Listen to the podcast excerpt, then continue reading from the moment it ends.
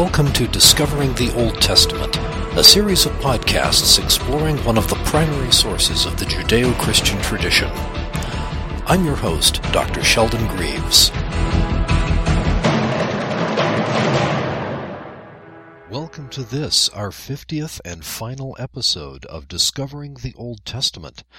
It's only fitting to take a quick moment and thank our many listeners and supporters who have been with us since our first episode in November of, of uh, 2013, about two years ago. Since that time, I've heard from some of you, and I hope to continue hearing from listeners in the future.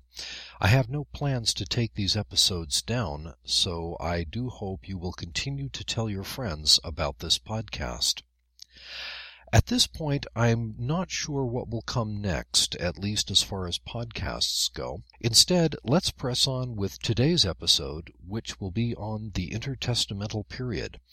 We've mentioned this period a, a number of times already. This period between the end of the Old Testament and the start of the New Testament is sometimes called the 400 years of silence, but I should point out that it's Christians who tend to use that term. In fact, these years were anything but quiet, nor were they merely a warm-up act for a Christian main event. This period, from roughly the end of Nehemiah's prophecy until the start of the first century CE, was a time when the Old Testament canon was still forming, as we've already seen. It was also a shakedown period, if you will, to see how the Jewish people would employ this new invention of canonical scripture and a law that they believed carried divine sanction the Jewish people had to struggle with a number of other innovations, although that may not be the best word to use.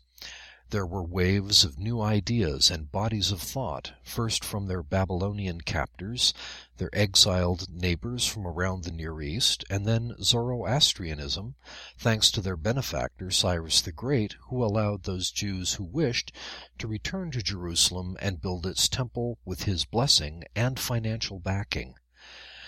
After the Persians came the Greeks, when Alexander spread his empire and his program to Hellenize the conquered territories by promoting Greek language, government, philosophy, religion, and culture. Judaism did not emerge from this intellectual and cultural barrage unmarked, unchanged. Babylon pushed Judaism to assert a highly positive view of humanity in contrast to the grim, almost nihilistic views of Babylonian religion. Jews in the exile also largely abandoned the idea that salvation lay in military liberation. The field of conflict changed from combat to intellectual disputation before a divine judge. From Zoroastrians they acquired a belief in end times, of God as a source of good, with an evil counterpart, Satan, responsible for pain and misfortune. They gained an interest in demonology and demonic possession that had not existed before, and a strong interest and belief in an afterlife and resurrection. Zoroastrian beliefs in human precursors to the final end times formed the basis of Jewish messianic ideas. Up to that point, Messiah was an adjective applied to someone with a special purpose, but not as a title for someone meant to save the world, let alone claim divine parentage. As some Jews worked to rebuild their spiritual center, other Jews went elsewhere and set up their own communities in the far reaches of Alexander's empire. This turned out to be a vital proving ground to see whether the new Torah-based Judaism could maintain its cohesion and identity in the face of permanent diaspora.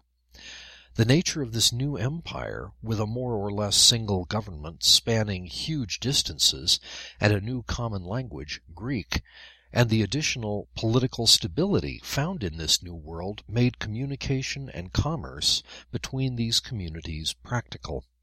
Meanwhile, back in Palestine, instead of settling the intellectual and ecclesiastical terrain of Judaism, the Torah and its interpretations spawned several schools of thought due mainly to the different strains of ideas that had found their way into Judaism. We learn of several different sects. Josephus calls them philosophies, such as the Pharisees, the Sadducees, and the Essenes that arose during this time. He also mentions the Zealots, but there were arguably many other groups and offshoots, each one grappling with their own issues and how to address them. Torah-based legislation that offered a safety net to the less fortunate was systematically dismantled or loopholed into irrelevance. The very thing that these laws were designed to prevent, the accumulation of great wealth and power in the hands of the few, accelerated. With the tacit assent of the government, wealthy landowners used various ploys to separate family farms from their owners, who had owned the land for generations. These displaced persons often ended up in the cities, desperate for work, starving in the streets. The intertestamental period was also, famously, the age of apocalypse. Even though the religious authorities had drawn the line ending prophetic utterance with Nehemiah, books castigating the status quo or pertaining to the future, especially a cataclysmic future of cosmic once and for all conflict and, significantly, who would lead it. The apocalyptic vision was a natural reaction to what was happening in Judea. The Maccabean revolt may have given Judea political independence, at least for a little while, but it also had major negative effects. The temple priesthood, already corrupt, was taken over by an even more corrupt house of Hasmon and further politicized. Worse, the lessons learned so bitterly on the limits of military force as a path to national liberation were forgotten in the unlikely victory of the Maccabees over the Seleucids. This new militancy found its way into the apocalyptic literature, already bursting at the seams with predictions of divine whoop-ass to be unleashed on evildoers. It also informed countless revolts and political movements against the Romans, almost all of which invoked messianic claims, and none of which ended well. This is not really surprising. With the disparity in wealth, neglect and oppression of the lower classes, ecclesiastical chaos among competing sects, foreign domination by pagan armies, and rampant corruption, the times cried out for justice and change. It was the perfect time for a Messiah. We also see an interesting bifurcation of Jewish thinking. The law, for all its advantages, had limits. Situations emerged for which the law had no answer, and so a body of tradition, oral Torah, grew up around it, providing commentary and depth to the law. Much of this was later written down as part of the Talmud in the first century CE. In all fairness, we should also note that the Jewish canon was still in a state of flux and would not reach its final form until the fourth century CE. So in that sense, we really can't talk about the end of the Old Testament time until a couple of centuries after the New Testament books were written. History is nothing if not ironic. But there was a second trajectory in Jewish thinking that treated law in a different way. Recognized that legalisms can take on a life of their own and that they do not always distinguish between legally correct and what is good based on experience or common sense. This was the approach of instruction by narrative, story, and parable. This is not to say that legal Judaism did not make use of parables or stories, far from it, but those stories had to have some connection with a legal text, however tenuous, in order to be considered authoritative. This second path did not carry that requirement, only that listeners have enough life experience to recognize the point and importance of a parable when it revealed itself. We see this second approach in the New Testament. While it's obvious that everyone mentioned in the Gospels is familiar with the law, one does not hear a lot about it except as an object of disputation used to make a larger point. Gospel teachings are wrapped in stories and parable. The epistles of Paul, real and otherwise, do not engage in legal disputation, and this from Paul, a Pharisee by training Thus emerged the division of experience through the eyes of law via Talmud and Mishnah versus the experience of God expressed in gospel and parable.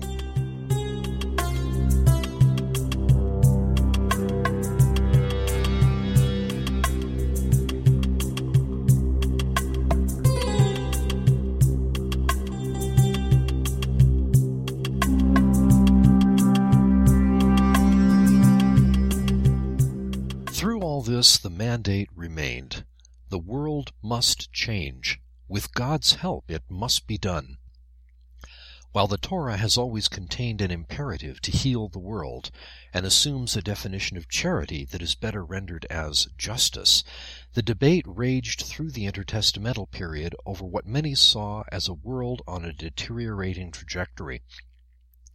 It was not enough to ask people not to sin. People needed answers. There must be a reason why people behaved badly. What was it? With a relatively new version of Satan or the devil, he became a common culprit. Others blamed Eve. Still others the mischief of fallen angels.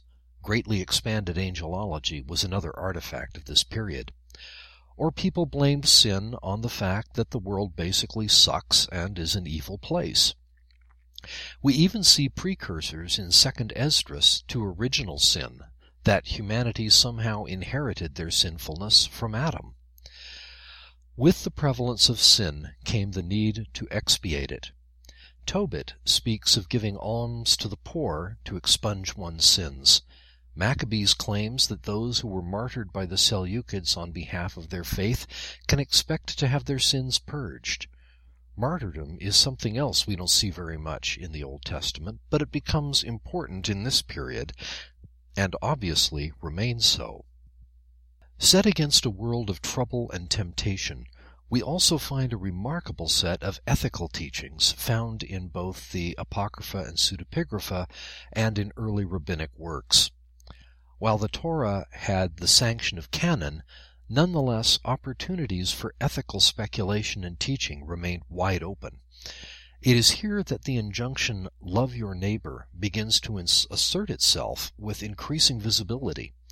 True, these teachings are found in the Torah, particularly in Leviticus, but they are overshadowed by other issues that were deemed to have special gravity for ritual and purity purposes.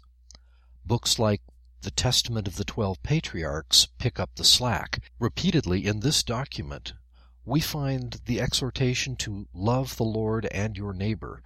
This section from chapter 6, verses 3 and 7 should ring a bell. Love ye one another from the heart. And if a man sin against thee, speak peaceably to him. And in thy soul hold not guile. And if he repent and confess, forgive him.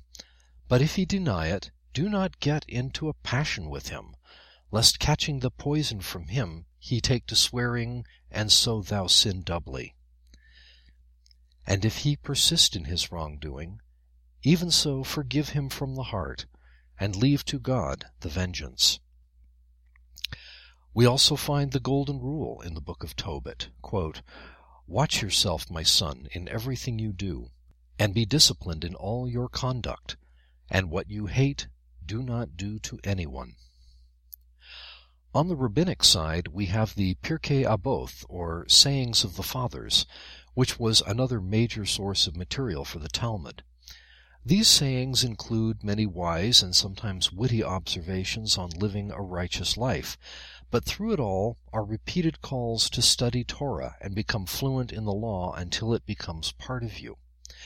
There are many other sayings, proverbs really, that recall wisdom literature, but still take on the form of a rule or maxim. One of the most extreme examples of a law-based approach to confronting evil was the Essene community at Qumran, where the Dead Sea Scrolls were written and later discovered in 1947 acknowledging, with reason, that the purity and sanctity of the Jerusalem temple had been fatally compromised, from their isolated desert community they attempted to replicate as far as possible the temple rites not only for themselves but in the belief that by doing so they were fending off the retribution of a vengeful God from Judah, at least temporarily, until the time when Jerusalem and its temple should be destroyed, prior to a rebuilding by the Essenes. As they predicted, the temple was destroyed by the Romans shortly after they had destroyed the Essene community at Qumran. Among their rules and regulations they seem to have missed one of the sayings of Rabbi Hillel in the Pirkei Avot, do not separate yourself from the community. Meanwhile, the drive to change the world also put dreams of messianic liberation into overdrive, and a string of messianic movements. Fueled by apocalyptic fervor, nearly all of these were violent at some level. In many cases it was mere thuggery wrapped in a pious mantle. It was that anticipation of a coming figure or figures before the cosmic end times that made this idea so useful both to insurgents, honest reformers, and pious frauds. Judaism eventually repudiated the apocalyptic tradition and, with a few painful exceptions, has managed to steer clear of apocalyptic end-time thinking because it never ends well. As a rabbi acquaintance of mine once remarked, when you hear someone start talking about the Messiah, it means a lot of people are about to die. The apocalyptic books, for the most part, were rejected from the Jewish canon, although they continued to receive attention from Christians anticipating their own cosmic upheaval at the Second Coming.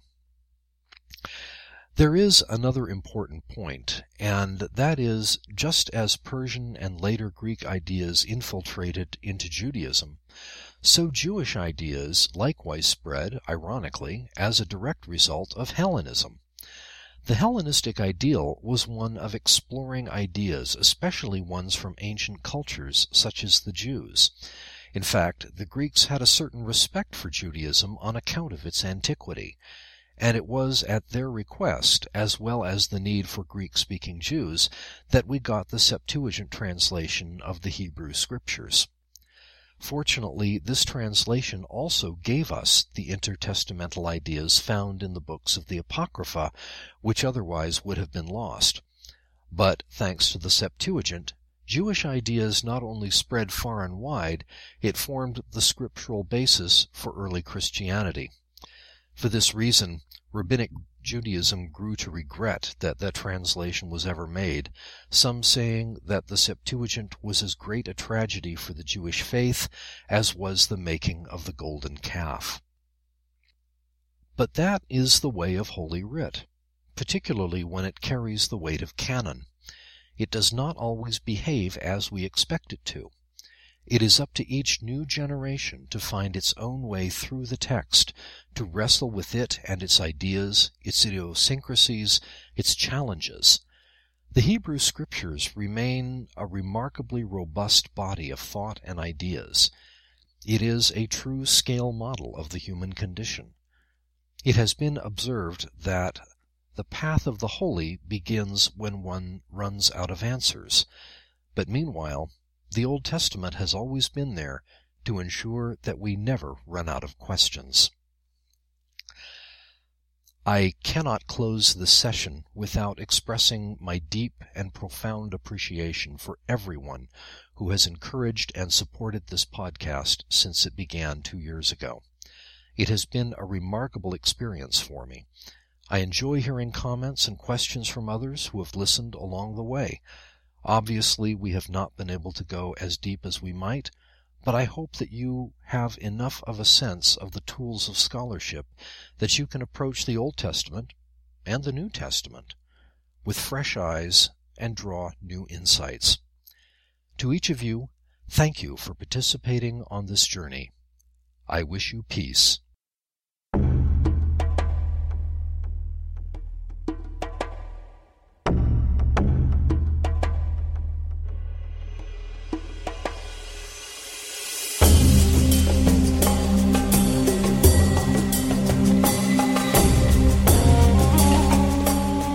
Discovering the Old Testament is supported by the donations of our listeners. To make a donation, visit our website at lafkospress.com. That's L A F kospress.com.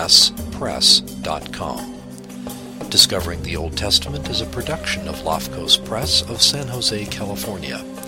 Join us again next time as we continue our journey through the mysterious and exotic world of the Old Testament.